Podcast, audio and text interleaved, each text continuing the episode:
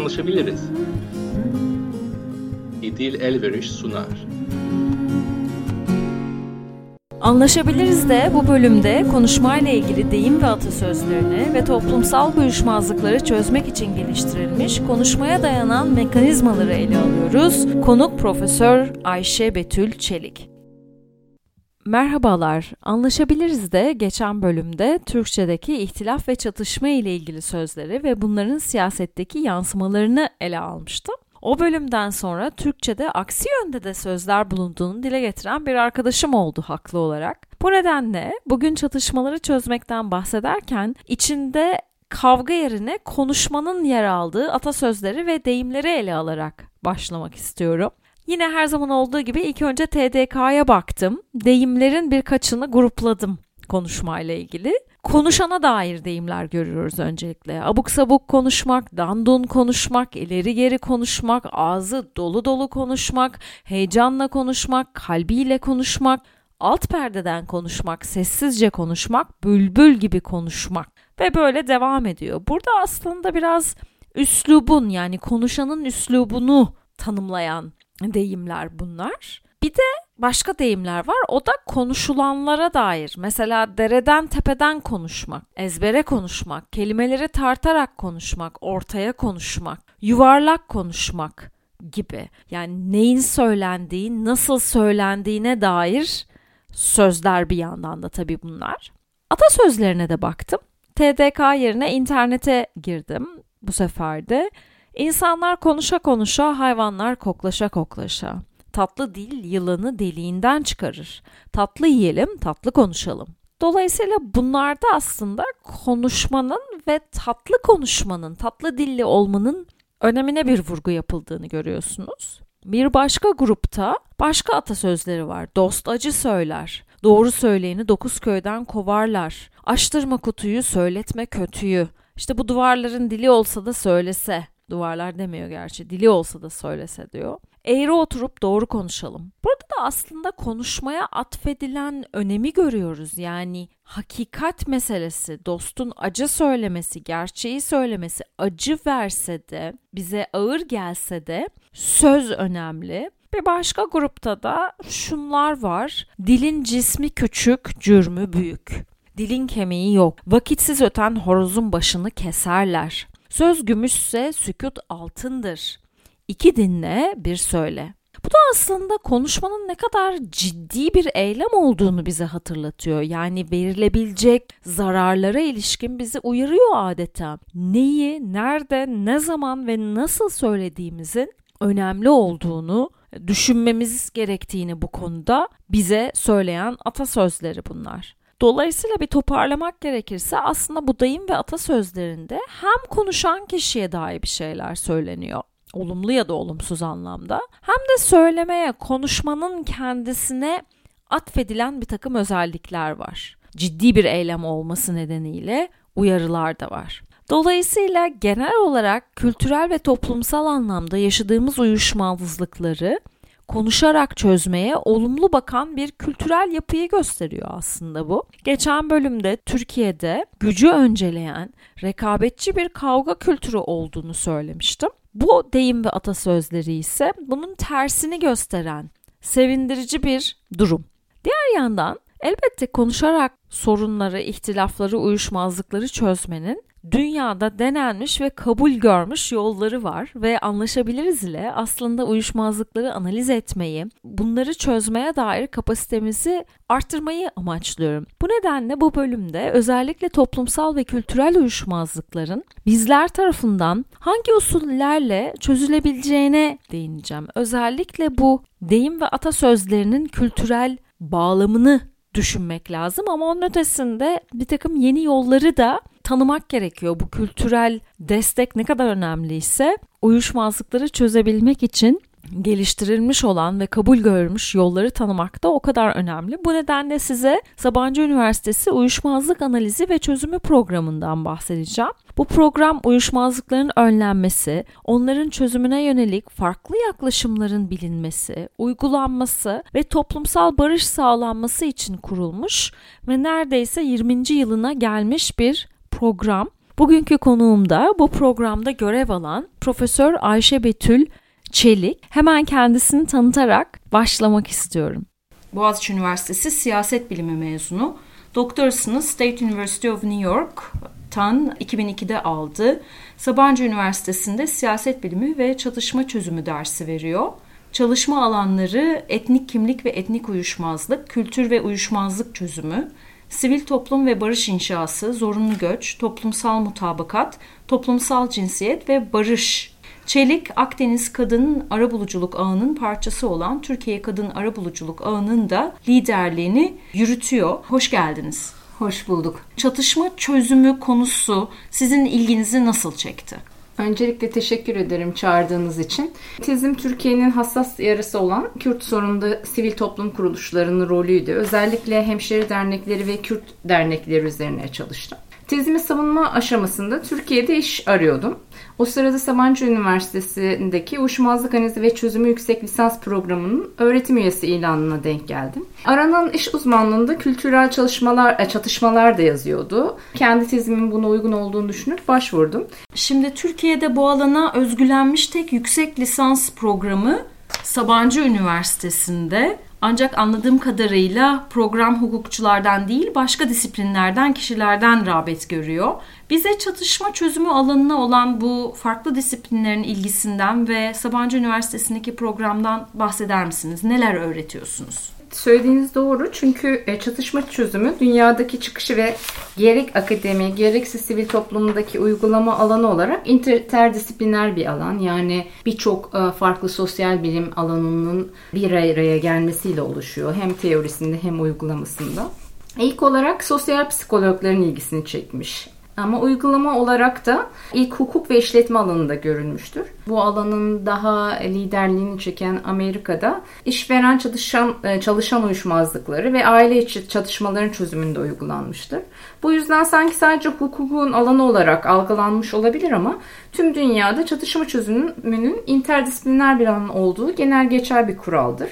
Türkiye'de arabuluculuk e, çıkarılan bir yasa ile sadece avukatlara verilen bir hak olmuştu. Oysa arabuluculuk eğitimi almış ve pratik yeteneklerini geliştirmiş herkesin yapabileceği bir meslek. Biz Sabancı Üniversitesi'nde alana bu şekilde yaklaşıyoruz. Bu bir lisansüstü program olduğu için lisans derecesi olarak da bir kısıtlamamız yok. Alanın üç temel ihtiyacını zorunlu ders olarak sunduk. Bunlar nedir? Teori, pratik yani çatışma çözümünün uygulama becerileri ve araştırma yöntemleri bu e, programa geldiğinde bu üç temel e, ihtiyacı karşıladıktan sonra bunlar üzerinde kendilerini geliştirdikten sonra istedikleri alanlarda kendilerini uzmanlaştırıyorlar. Mesela neler yapıyorlar mezunlarınız? Bir kısmı her lisansüstü programda olduğu gibi akademik hı hı. alanı seçebiliyorlar. Dünyanın en prestijli üniversitelerinde doktoraya devam eden öğrencilerimiz var. Bunlar da gene interdisipliner açısından baktığımızda siyaset bilimi doktorası yapan da var, işletme doktorası yapan da var, sosyal bilimlerin farklı alanlarında yapanlar da var. Daha pratik alanı seçen öğrencilerimiz dışma çözümü eğitim veren firmalar kurdular eğitimler veriyorlar. Dış işlerinde gene mezun öğrencilerimiz var ve de çok uluslu firmaların çeşitli departmanlarında çalışan öğrencilerimiz var. Bu işin Türkiye'de sadece hukukçular tarafından yapılması sizi nasıl etkiliyor? Hem alanı interdisipliner olduğunu söylediniz, hem öğrencileri. En temelde bu yeteneğe, bilgi ve donanıma sahip mezunlarımız en iyi bildikleri alan olan çatışma çözümünün yasal olarak kabul edilmiş arabuluculuk kısmını yapamıyor oluyorlar çünkü. Ya aslında eğitimin bir ayağı eksik kalıyor. Yani uygulama, teori, araştırma dediniz değil mi? Evet yani yasal olarak kabul edilmiş ayağı eksik kalıyor ama yani bunu uygulamasını farklı şekillerde yapabilme imkanları var. Ama arabulucu olarak yapamıyorlar. Evet. İkinci olarak da bu alan Türkiye'de sadece arabuluculuk ve hukukla sınırlı olarak algılandığında farklı çatışma çözümü yöntemlerine dair ilgi az oluyor. Mesela? Yani, yani mesela kolaylaştırıcılık, diyalog, çatışma çözümü. Mesela Kürt meselesinden bahsedersek bir 40 yıldan fazla bir süredir yaşanan çatışmanın sadece liderler seviyesinde çözülmesine odaklanmışız. Oysa toplumsal olarak çok farklı mekanizmalar var. Bunların bilinmesi yani işte ya da kurumlar içerisinde çatışma çözümünde kolaylaştırıcıların kullanılması, diyalog ortamlarının oluşturulması bunların hiçbirine ilgi olmuyor. Örnek verebilir misiniz o toplumsal mekanizmalara mesela? Yerelde mesela e, çatışmalar bu konuda çok fazla bir şey yapılamıyor. Mesela işte Suriyelilerle yerel halk arasında yaşanan çatışmalar. Aslında bunların çok bu alanda ispatlanmış yöntemleri var. Community mediation aslında. Evet. Bu. Yani evet. yurt dışında Amerika'da bildiğimiz anlamıyla öyle değil mi? Tabii tabii. Biz bunu Türkçe yerel arabuluculuk falan gibi kullanıyoruz ama topluluk toplum topluluklar arası arabuluculuk diyebiliriz. En basitinden böyle bir örnek verebilirim. Bilinmiyor. Ya da işte kurumlar içerisinde insan kaynaklarının falan kullanabileceği. İş yeri arabuluculuğu. İş yeri arabuluculuğu. Bu tür şeyler pek bilinmiyor. İlginç bir şekilde bizim yıllardır programımız neredeyse 20 yılını dolduracak. Yurt dışında daha çok biliniyor, Türkiye'de daha az biliniyor. Tam da bence bu nedenlerden dolayı. Community mediation'dan bahsedebilir misiniz? Mesela Suriyeliler meselesi gündemde olduğu için de bahsetmenizi rica edebilir miyim? Community mediation bir, bir arada yaşayan insanların farklı kimliklerinden dolayı birlikte yaşama pratiklerinde yaşadıkları sorunların gene barışçıl yöntemlerle dışarıdan dediğimiz Üçüncü kişiler, üçüncü kişiler elinde. tarafından ya içeriden de olabilir aslında. Arabuluculuk hem e, dışarıdan hem içeriden yapılabilir. Hatta topluluk arabuluculuklarında işte yerel arabuluculuklarda içeriden güvenilir kişilerin yapması daha olumlu sonuçlar veren bir şey. O üçüncü şahsın dışarıdan ya da içeriden arabuluculuk yöntemlerini iyi bilmesi ve bunları doğru uygulaması gerek. Bu hani hukukçularla sınırlı olma meselesine dönersek, hukukçuların aslında bir dezavantajı bile olabilir arabuluculukta. Çünkü her birimiz yaptığımız şeylere kendi eski paketlerimizi getiriyoruz. Bagajımızı. Evet bagajımızı. Yani hakim ya da yani hakimin görevi karar verme, bir, bir yere Yargı kural- bildirme yargı hatta. bildirme, evet. Avukatın görevi de aslında savunuculuk. Oysa bu ikisi de arabulucunun yapmaması gereken işler. Dolayısıyla bu tür özellikle topluluk arabuluculuklarında, yerel arabuluculuklarda yani bir hukukçunun yapması belki ona çok daha kısıtlayıcı, çok daha olumsuz sonuçlar doğurabilecek şeylere yol açabilir. Bu aslında çok doğru bir şey. Çünkü biz eğitimlerde, arabuluculuk eğitimlerinde hukukçularla hep bunu konuşuyoruz. Yani diyor, hocam bu çok zor yani nasıl yargı bildirmeyeceğiz biz şimdi? Çünkü biz yargı bildirmeye alışığız. Yani bu söylediğiniz aslında birçok arabulucunun ilk başta çok çok zorlandığı bir husus. Akdeniz Kadın Arabulucular Birliği'nden bahsettiniz. Böyle bir ağ var. Evet bu ağ yeni bir oluşum. Akdeniz kadın arabulucuları yaklaşık bir yıldır var. Başına İtalya çekiyor. Akdeniz ülkelerinden bu alandaki kadınları bir araya getirdi. Türkiye'den de Profesör Doktor Yakın Ertürk ve ben liderliğini e, yürütmek üzere görev aldık. Türkiye'deki ağın katılımcı bir süreçle kurulmasını ve çalışmasını istedik. E, yaklaşık 20 kadın ki bunlar içinde akademisyen, sivil toplum kuruluşu üyesi, aktivist, öğrenci, avukat ve siyasetçi kadınlar var. Haziran sonunda bir konferans düzenleyerek Türkiye Kadın Arabulucular Ağı'nı kurduk. Bu konferanstaki amacımız hem Türkiye ağımızı kurmak hem de Akdeniz Kadın Arabulucular Ağı'na katılmak ve o ağdaki arkadaşlarımızla Türkiye'de yapabileceğimiz şeyleri düşünmekti. Daha çok yeni olan bu ağı biz platform gibi düşünüyoruz. Amacımız birkaç yönlü. İlk yaptığımız şey şu an Diyarbakır, Mardin ve Antep'te kadın kanaat önderlerine eğitim vermek, çatışma çözümü ve arabuluculuk eğitimi vermek. Ama ayrıca kendi aramızda çatışma ve barış anlayışını, çatışma nedir, farklı çatışmaları nasıl algılıyoruz ve ortak düşünme ve davranış biçimlerini nasıl oluştururuz gibi konuları tartışıp ortak bir zeminde buluşup bunu Türkiye çapında yerel buluşmalarla desteklemek. Kadın arabulucular olarak Türkiye'de yaşadığımız her türlü konuda beraber barışçıl yollar bulmak için bir arada olduğumuzu ve bu yönde elimizden geleni yapmaya çalıştığımızı belirtmek istiyorum. Yani kadınlar olarak biz de barış için varız, biz de bir şeyler yapabiliriz, çatışmaları barışçıl yöntemlerle dönüştürebiliriz demek için bir araya gelmiş bir ağ diye özetleyebilirim. Kadınların kadın bakışı ve kadın katılımıyla da bu işin yürümesi gerektiğine dair bir söz belki bir iddia gibi geliyor Evet. söylediğiniz şey aslında Evet. değil mi? Birçok yönü var. Bu Birleşmiş Milletler Güvenlik Kurulu 1325 kararıyla zaten 2000 yılında kadınların da barışçıl çözümlerde rol almasının gerektiği yasal olarak kabul edilmiş durumda. Ama neden sorusunun cevabı çok türlü çünkü yani hani en başta bu toplumun yarısını oluşturanların kadın olması iddiasını bir yere koyarsak onun dışında kadınlara özel her türlü çatışmada ortaya çıkan sorunların da ancak kadınların evet kadınların katılımıyla dönüştürüleceğini düşünmemiz.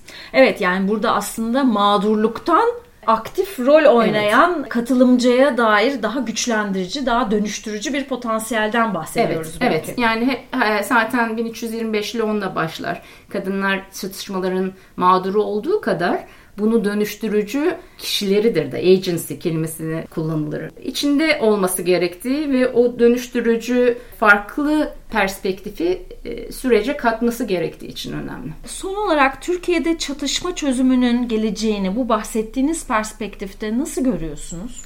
Ben son yıllarda özellikle bu alanda demin bahsettiğim farklı alanlarda bir ilgi olduğunu düşünüyorum. Eğitimler falan isteniyor. Özellikle toplumsal cinsiyet ve çatışma alanında bir ilgi var. Biz Sabancı Üniversitesi olarak birkaç kuruma da böyle eğitimler verdik zaten. Çatışmalarda toplumsal cinsiyetin rol oynadığı ihtilafları kastediyorsunuz Evet herhalde ama değil mi? şöyle bir şey yani genel olarak kimlikler diyelim. Yani bu illa Etnik toplum- bir şey olmak zorunda değil. değil ya da toplumsal cinsiyet de bir kimliktir. He- Hepimiz oluştuğu farklı katmanlardaki kimliklerimizdir. Yani kimlikler üzerine çok ilginç mesela kadınlar kadınlık kimlikleriyle bir araya gelebilir ama işte etnisite kimliğinde ayrışabilir gibi. Evet. Yani çok farklı e, alanlarda yaşanan çatışmaların dönüştürülmesi e, açısından kurumlar bu alanlara ilgi duyuyor. Barış sürecinde de çok ilgi vardı bu tür meselelere. Hem analiz hem de süreç dizayn etme, tasarlama açısından. Ünlü Kolombiya barış sürecinin danışmanlarından ve benim alandaki idolüm dediğim John Paul Lederan barış çalışmalarına referansla biraz da anlatayım. Lederak barış süreçlerindeki aktörleri üç seviyede özetliyor. Birinci seviye liderler ki bunlar çatışmaları genellikle müzakere ederek çözerler. Bir arabulucu olur ya da olmaz. Orta seviye dediği liderlere ve halka direkt bağlantısı olan onları etkileyebilen, dönüştürebilen işte gazeteci, akademisyen, sivil toplum kuruluş üyesi, dini liderler gibi liderlerin arasında yapılabilecek çalışmalar. Kanaat üzerine. önderleri Evet, gibi. evet. Ve bunların çalışma çözümleri de daha çok işte sorun çözme çal- çalıştayları, vatandaş Akil diplomasisi. adamlar ona benzetilebilir mi Evet, mesela? benzetilebilir. Akil insanlar Akil değil. insanlar. Evet, düzelteyim kendimi. Bu tür şeyler son aşamada halk aşaması denir. Orada da işte mesela biraz önce sizin Community söylediğiniz mediation. community mediation olabilir, çatışmaların ortaya çıkarttığı adalet duygusunun yerine getirilmesi için mekanizmalar, bu transitional justice denen ya da işte travma sağma metotları falan denebilir. Birçok alanda aslında çalışma şeysi var ve Türkiye'de de ne yazık ki çok çatışmalı bir geçmişimiz var. Yani birçok konuda yapılabilecek çalışmalar var ve şu an yaşadığımız meseleler de var. Bir tanesini konuştuk işte Suriyeliler ve yerel halkın yaşadığı uyuşmazlıklar, çatışmalar gibi meseleler. Dolayısıyla aslında potansiyel olarak çok çalışma alanı var. Ama hepimizin de bildiği üzere Türkiye son yıllarca çok siyasi olarak zor ortamlardan geçti. Bunların birazcık daha güven oluşturulmuş zamanlarda yapılması gerekiyor. Çünkü çatışma çözümü sadece metotla ilgili değil, zamanla da ilgilidir. Doğru zamanda doğru müdahale yapmak gerekir. Hatta Mary Anderson diye ünlü bir alandan bir kadın vardır. Onun bir kitabı vardır, Do No Harm diye. Yani zarar verme. Bazen der hani yaptığın e, müdahale o anki ortamdan daha fazla zarar veriyorsa yapmaman daha bir iyi bir müdahaledir. Bu hani ortamların iyi analiz edilmesi, müdahaleden önce bunların Güven düşünülmesi, arttırıcı, değil güven arttırıcı mekanizmaların yapılması. Her şey için ama yani bu sadece siyasi e, değil. Yani kurumsal yaptığımız müdahalelerde ki analiz de bence bir müdahaledir. Bütün bu çevresel etkenleri, potansiyelleri görerek bunun yapılması gerekiyor. Yani sonraya geri dönersek potansiyel çok var ama doğru zamanlama nedir, nerelerde yapılabilir dikkatli düşünülmesi gereken bir şey. Çok çok teşekkür ediyorum. Ben Ee, teşekkür benim sorularımı ederim. cevapladığınız için. Evet bugün Türkçedeki konuşmayla ilgili deyim ve atasözleriyle başladım. Bu deyim ve atasözleri konuşmaya dair birçok unsuru içeriyordu. Dolayısıyla toplumsal, kültürel ve etnik uyuşmazlıkları çözmeye dönük ve konuşmaya dayanan mekanizmalara destek olabilecek bir zemini oluşturuyorlardı. Nitekim Ayşe Betül Çelik bize Türkiye'de kurulmuş bir yüksek lisans programından bahsetti. Bu mekanizmalar ile hem Suriyeliler hem Kürt meselesinde ya da birçok başka meselede bir arada farklı kimliklerle yaşamanın yarattığı sorunlara sadece liderler düzeyinde değil toplumsal anlamda da yapılabilecek şeyler olduğunu ifade etti. Aynı zamanda kadınların uyuşmazlık çözümünde oynayacağı role değindi. Dolayısıyla uyuşmazlık alanına sadece dar ve hukuki bir pencereden bakmayınca ne kadar çok şey yapılabileceğini de görmüş olduk. Kendisine tekrar teşekkür ediyorum. Anlaşabiliriz de uyuşmazlık, ihtilaf analizi ve çözümü gibi konuları farklı yönleriyle ele almaya devam edeceğim. Burada ele aldığım konularla ilgili sorularınız veya yorumlarınız olursa bana idilelveris.adristanbul.com adresinden ulaşabilirsiniz. Tekrar görüşmek üzere. Anlaşabiliriz. İdil Elveriş sundu.